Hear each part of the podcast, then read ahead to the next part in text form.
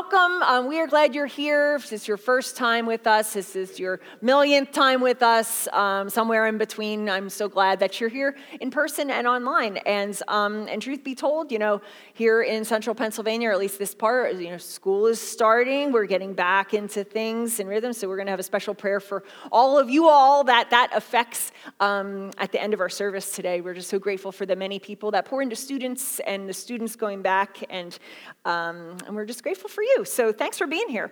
Um, so we are in this series, uh, Brain Games, and um, and this has been our kind of summer series. Uh, we've been walking through different scriptures. It'll conclude next week. Next week will kind of be the wrap up of that. And we've been talking about the intersection of mental health and faith and how they're not strangers or we're not supposed to just pray things away and ignore the mental health aspects of our humanity. But that it's really, really important to talk about this stuff, especially as, as people of faith and in church. And, and regardless of where you are in your journey with Jesus, um, this is important stuff. And, um, and so um, today I thought I'd start out, since um, we are going to talk about a little bit of heavy stuff, as we have a bunch of times in this series, but I thought I'd start with something a little bit fun to lighten up the mood a little bit, a little bit of a brain game to get your brain going on a Sunday morning. Is that okay with you all? That's okay. Okay, we're going to get your brain going. And I don't know if you like word puzzles. Um, I do not. I hate the things. Um, but we're going to share a couple of them anyway. And some of you may enjoy these and, um, and can pat yourself on the back if maybe you score a, I, I guess we have like uh, six of them, uh, six out of six, then, you know, we'll give you a, like pat on the back brownie points for today in church. You can go tell your mama that you did well. Okay, so first one, um, you probably know this. They're like they're, they're words that are put together in a certain way and they mean like a certain phrase. Does anyone know what this is? Okay, good. Yes, pat yourself back, right? Backpack. There you go. You're smart. You're very smart. Okay, what about this one? We're going to get progressively harder. I have the answers written because I forget. So, in between jobs. Thank you over here. Yeah, in, get it? In between jobs. Okay. Um, if you didn't get that, we'll have these available for you later in some way. Okay, top secret. Thank you. What about the next one? This is a little harder. Split pea soup, thank you. Yes, ding, ding, ding, ding, ding. Okay, next one. It's a little harder. Okay, close, very close, Alan. Anybody? If you're online, you can do it in the chat if you have any ideas. This is a little hard. How many ones are there? Four ones in my life. For once in my life, for once in my life. Okay. Anyway, I didn't get that one either, so don't feel bad. Okay, and the last one Try to understand. We have a champion over here. Did you get all of them right over there, Pam Border? No, not all of them. Okay. Anyway, give yourself a pat on the back. So you just woke up your brain a little bit for a Sunday. That's always a good thing, brain games. Um, and so if you were confused by any of them, that's okay because, of course, life can be confusing as well and hard to understand um, as you try to understand.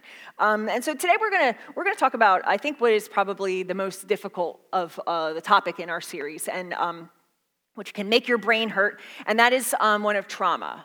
Trauma. Um, that it's something that you don't hear frequently. Um, and I do have to say that, um, you know, I've been praying all week for this message, really. I know that there's many of us here that, that need a little bit of hope. We need an ounce of hope um, in our stories, maybe what you've been struggling with, or, or even somebody that you know has been struggling with. And I want to offer this the hope that healing can happen, the offer the hope of healing.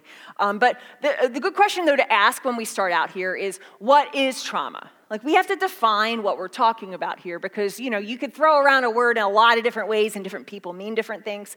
Um, and the thing is, many people think that trauma is the painful event that somebody's experienced. I think it is the painful event, you know, the injury or violation or abuse.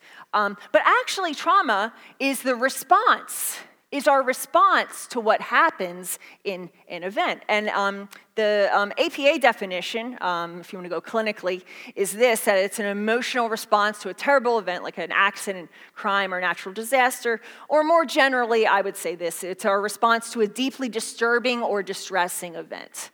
Um, kind of those definitions combined there. And um, statistics show, believe it or not, that 60 to 70% of us will experience some form or shape of trauma in our lifetime. That's a lot of people. 60 to 70% will experience trauma. And when it comes to trauma, it's not just physical injury or abuse, um, it can also be emotional, it can be spiritual, and it can be mental as well. Um, and, and so that's why I think it's important to recognize that the wounds you can't see are just as important as the wounds that you can. Um, and the thing is, the wounds that you can't see often, too, often take a lot longer to heal. It'll take longer to heal than when you know you cut your arm or you have some other sort of injury.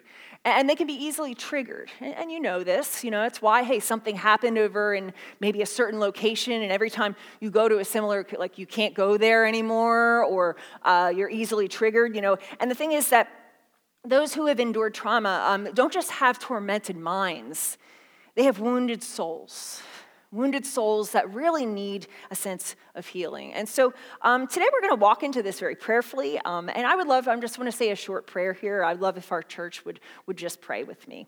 So let's just go to Jesus. Lord Jesus, um, we ask that you would do with this message and this time, Lord. Um, your will be done, Lord. We seek you as our healer. We seek you as the one we um, look to in these moments, Lord, and that you would use these words, you would use this time together as you will. And I pray this in Jesus' name. Amen. Um, but you know what? It is interesting, though. If you look at things generationally, it's interesting to see that there are generational differences when it comes to trauma. And these days, we tend to be a lot more open about talking about trauma because uh, there is the, the one generation perspective of, and maybe you belong to this, or maybe someone in your family does, the one generation that says, get over it, right? Just like get over it. You know, that, that growing up, you fell and an adult told you when you got, you know, we're getting up off the ground, maybe you fell off your bike and you skin your knee. And what did the adult say in your life? Rub some dirt on it, right? Just rub some dirt on it, like get back up and get back on the field and or get back on that bike, right? And I mean, everybody grow up like that. Maybe you grew up like that, or you know somebody that that did. A kind of a get over it type mindset. But the thing is, truthfully, when it comes to real trauma, it, you don't just get over trauma or move past it you have to heal from it. It's not something to get over or even get through. And, and the thing is, when a trauma never heals, the warning is when a trauma never heals, what happened yesterday keeps on happening. What happened yesterday keeps repeating itself inside you. And, but the thing is, just because trauma is a fact of life doesn't mean that it has to be a life sentence. Just because 60 to 70% of us will endure trauma doesn't mean it has to be a life sentence. And so I, I want to build a little foundation here to understand what's going on and, and show really in Scripture um, how we pursue healing and how do we uh, uh use God's help in that pursuit of healing.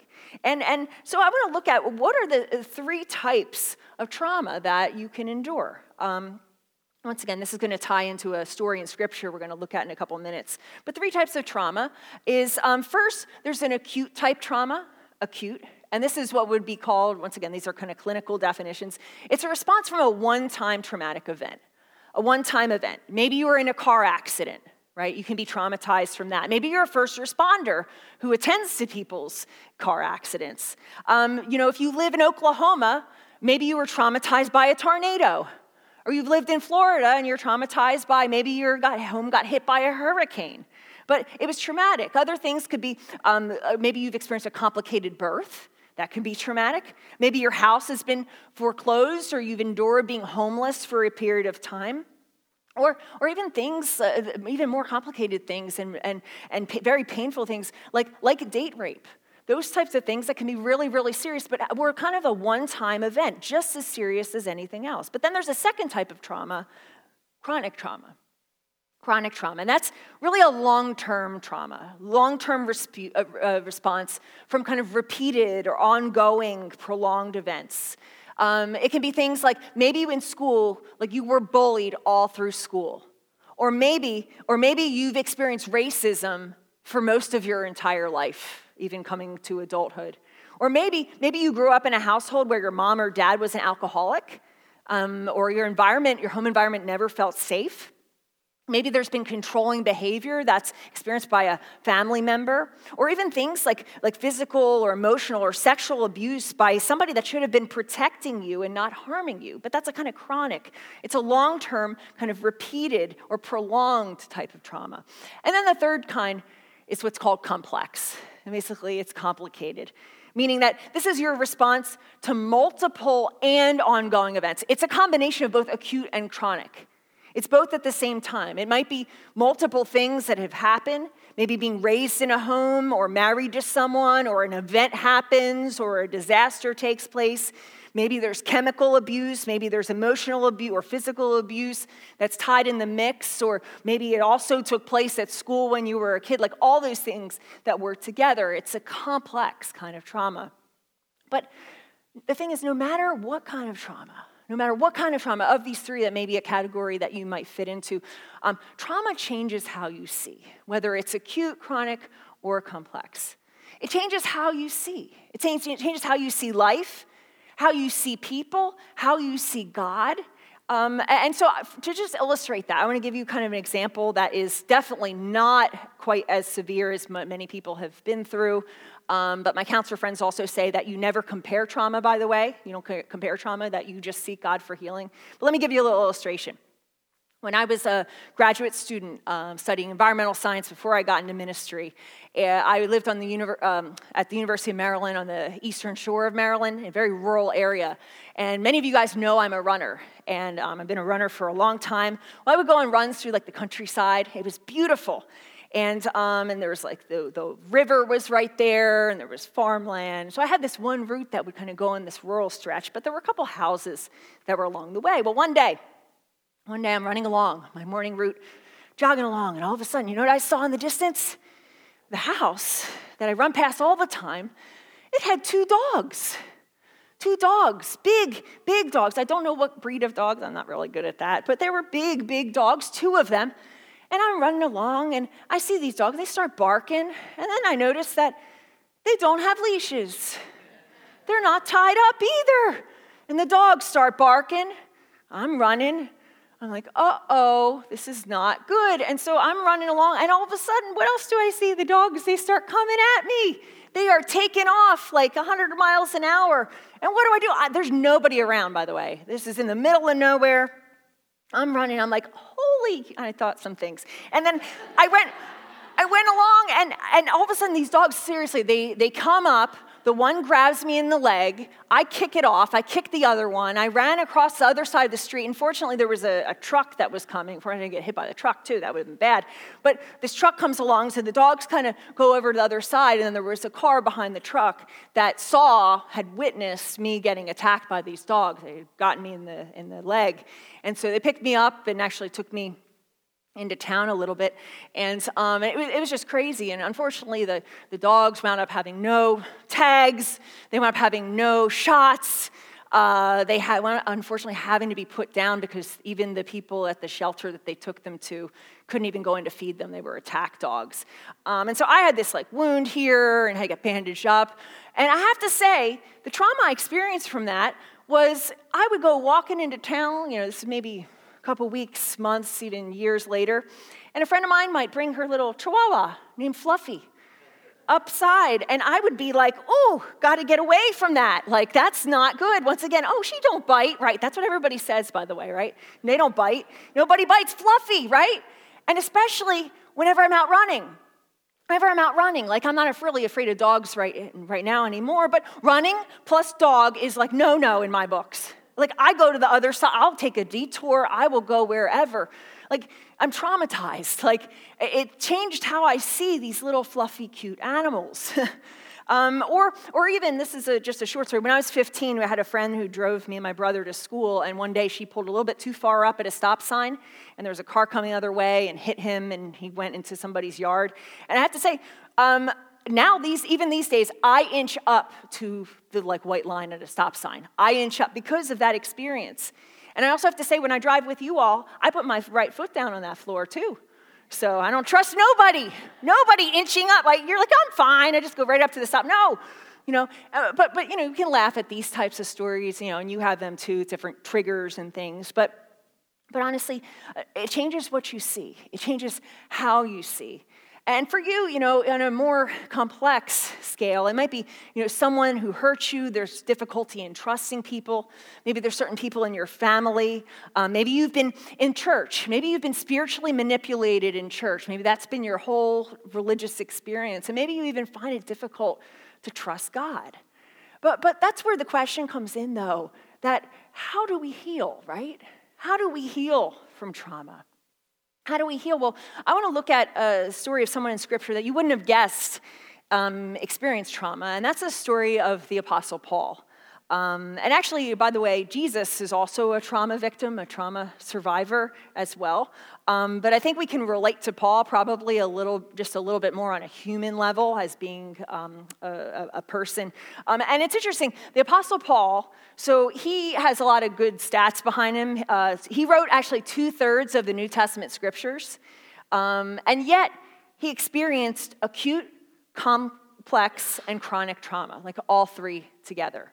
Um, and if you didn't know, a little bit of Paul's story. So this was 2,000 years ago. Paul was actually on the flip side of, of um, religions. He was a, a, Jewish man, and especially once Christianity, once people started following Jesus, he was part of the side of people that was trying to get rid of Christians. They were actually going and arresting people at the time. There was great persecution going on.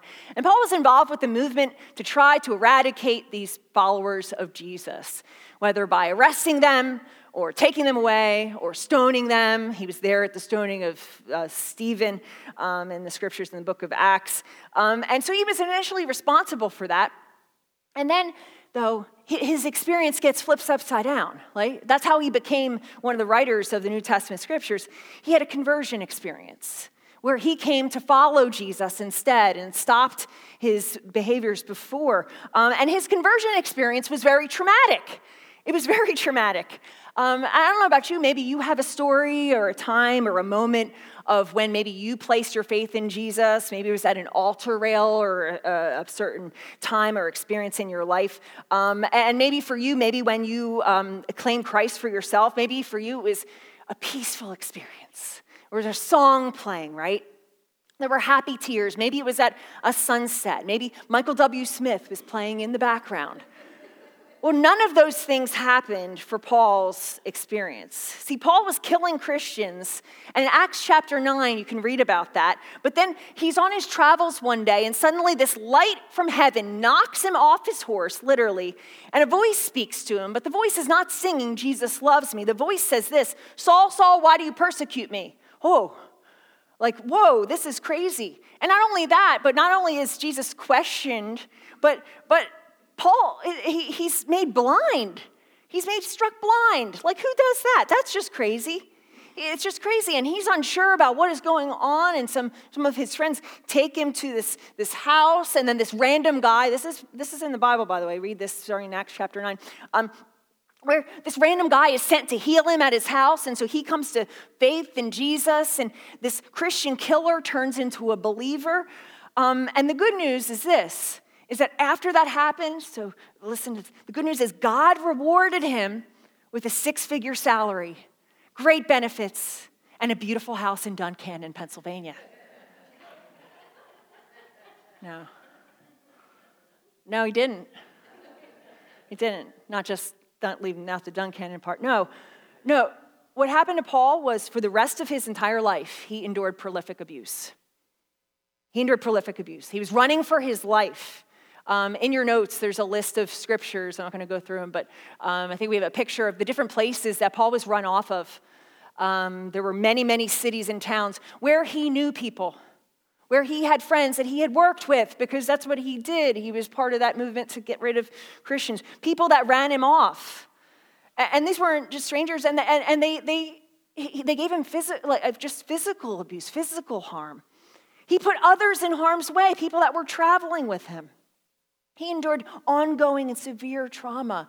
But I think not just that fact is important, but he also shows us a bit of how we heal, how we heal too.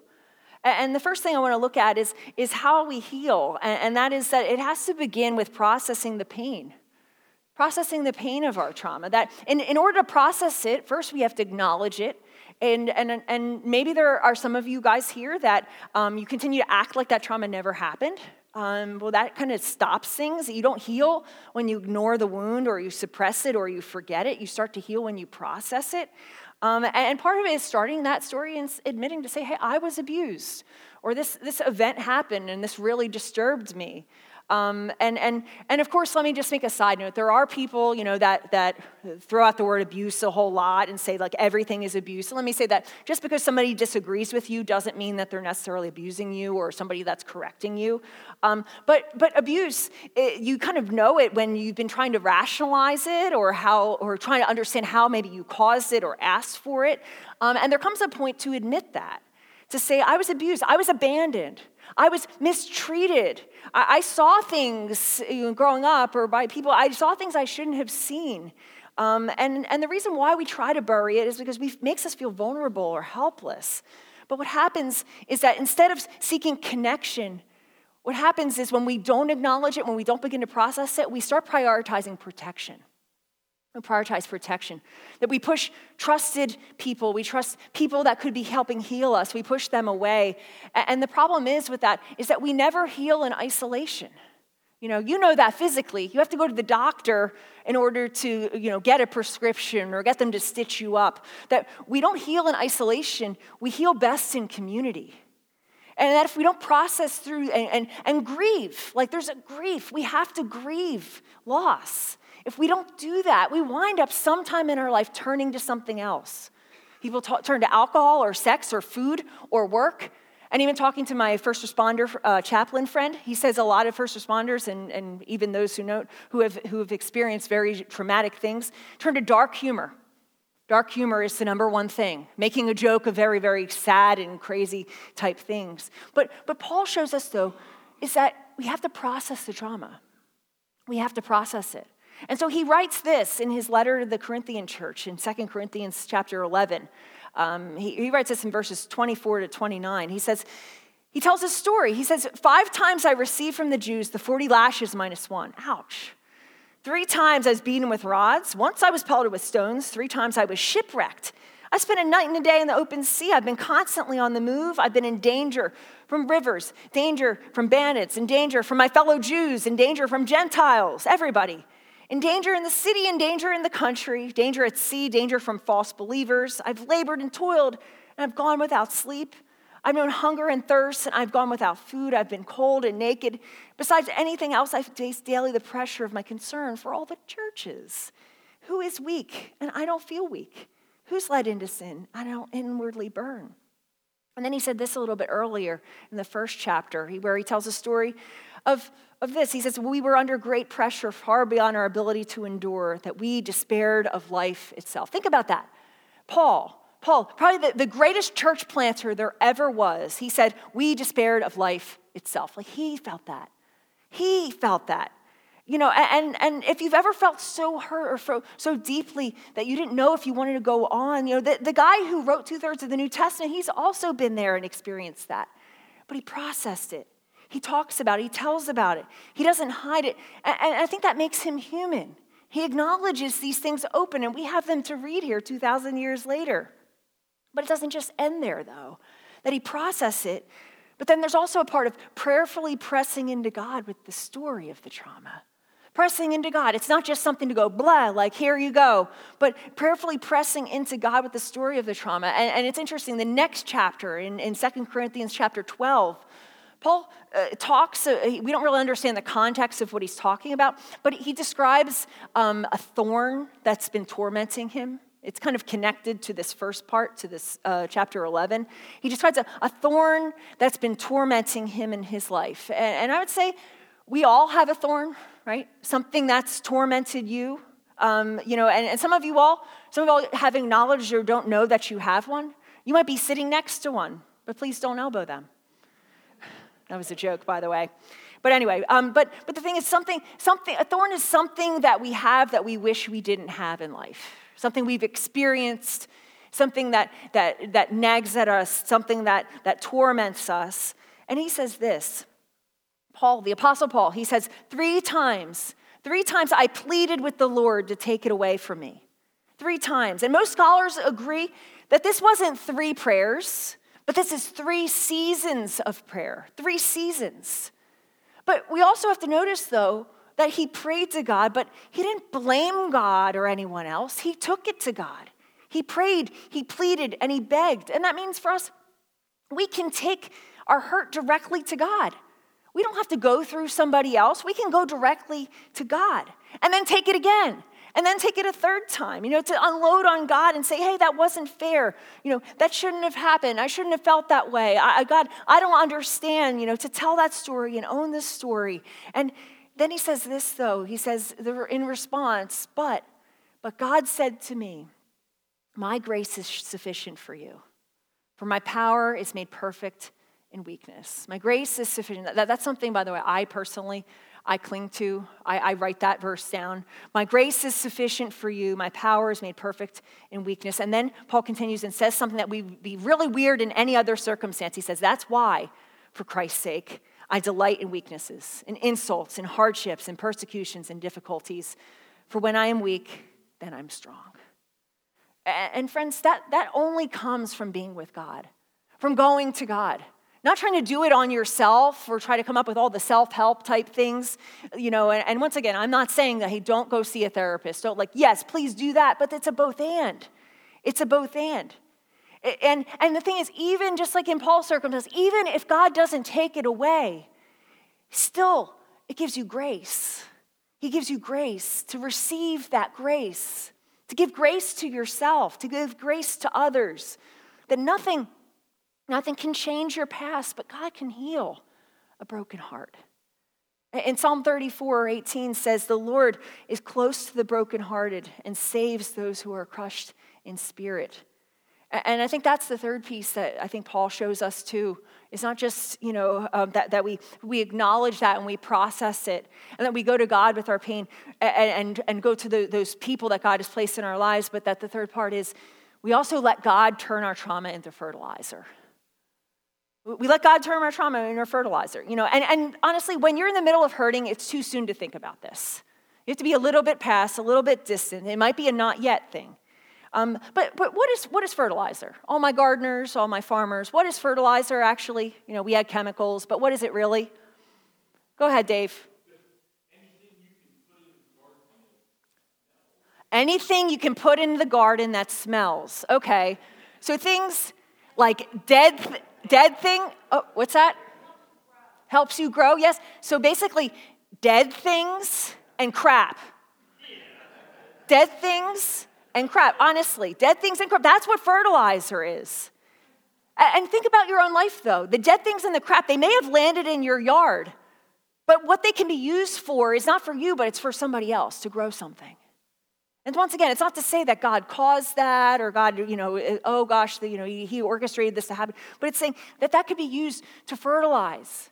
It could be used for something else. This Paul, who's been shipwrecked, he's been stoned, he's been beaten, he's been abandoned by his friends, he's been left for dead. He goes on to say this. He says, Praise, praise be to the Father of compassion and the God of all comfort, who comforts us in all our troubles, so that we can comfort those in any trouble with the comfort we ourselves receive from God. That's fertilizer right there. You know, that's fertilizer. And, and, honestly, friends, like, you know, normally this would be the point in the message, you know, kind of wrapping things up. I would tell the story of someone who experienced a trauma in their life and like they turned it into ministry. But, um, but I think it's important to know that there's times that, you know, I sit here too, I sit among my people because guess what? Your pastor is a people. Your pastors of people. I've endured trauma. I've endured things that, once again, I didn't have to experience. And I'm not about to tell those stories, and there's nothing to read into this by any way. But that, that I think it's important to acknowledge that so many of us here are there. So many of us sit with these very painful histories and painful things we've experienced. And, and it can be very heavy. There, it, there's people that are experiencing sitting with that that are hurting and, and things are not right, or that there's someone on your heart, your heart's breaking for someone. And maybe, yes, maybe it's been a physical injury, maybe it's more of an emotional, a mental, a spiritual one. And sometimes, though, our goal is just to get through the trauma. But what if God wants to grow fruit through the trauma? A hundredfold f- fruit What if God wants to grow something through it? He can't, you can't change it or take it away. Nothing can change your past, but God can heal you for what's ahead. Nothing can change the past, but God can heal us for what's ahead. And that's to say, you know, the trauma, no, it may not have been your fault. It may not have been something that, that you planned. It may have happened uh, 50 years ago. But pursuing God for healing doesn't just happen, we have to choose it, we have to pursue it. It's just like, you know, if somebody ran your car, it ran their car into you, or, or if you had a chainsaw and you were cutting things and whoop, you slipped, right? Like, yeah, maybe somebody else did that or made a mistake, but you have to be the one to go to the ER and seek the healing. So God is God. We trust Him because He's the only one, the only one who can bring darkness out of light, life out of death. That nothing can change our past but God can heal you for what's ahead. And that is where we trust, where we rely, that we have a good God. And my hope today is that that would bring you some hope, bring you some hope that there is a future, there is a next, and that healing is possible. And so, what I'd like to do is, um, as we come to the table this morning, um, is that we would just bow our heads, close our eyes for just a minute and to reflect. And maybe there's been something that's in your heart that's been there for a while. There's been mounting experience. Maybe you're in that, that complex trauma category. That there's been things that um, you don't even know why you're reacting a certain way, and you can say, hey, you know what? I never really talked about that, about what happened, or, or I've never really processed that. I pray that you, as those, those pieces, maybe even faces, um, maybe names or places or different times, as those things come to mind, that you would lift them up. That you would lift them up to your heavenly Father who knows you and gets you and loves you. And to know that there is healing, there is possible healing from this. And that He has a future that's ahead, that you don't have to be stuck there, whether you were five years old, 14, 28, whatever it was 45, whatever, that you don't have to be stuck at that moment of trauma, but that He wants to give you healing and grace. Would you accept that? Would you receive His grace? Not because you've done something wrong, but grace out of a loving Father that wants to wrap His arms around you. Grace that is sufficient, as Paul said. Grace that's sufficient for this moment and the next. You would offer those things to Him. And that this may be maybe the first day in that healing process. Maybe it's the hundredth day in that healing process. But that He would give you the strength and the courage not to do it alone, to seek healing in community, seek help where needed, and to know that you're not alone. And so, Jesus, Lord Jesus, come, Lord Jesus. Lord, you know what it's like to experience that trauma, the trauma of going to a cross. Lord, allow us to lay our concerns, to lay those needs at your feet today, Lord, to lift them up to you to carry, especially when they're too heavy. And to know that you are our healer, Lord. Like we sang earlier, you are our waymaker and our sustainer. And so we remember that we are not alone. We remember all that Jesus has done for us and how he's with us in these moments. And so, as we prepare the table today, we share in the prayer that Jesus taught his disciples to pray. And so we say, Our Father, who art in heaven, hallowed be thy name. Thy kingdom come, thy will be done, on earth as it is in heaven. Give us this day our daily bread, and forgive us our trespasses as we forgive those who trespass against us. And lead us not to temptation, but deliver us from evil. For thine is the kingdom, the power, and the glory forever and ever. Amen.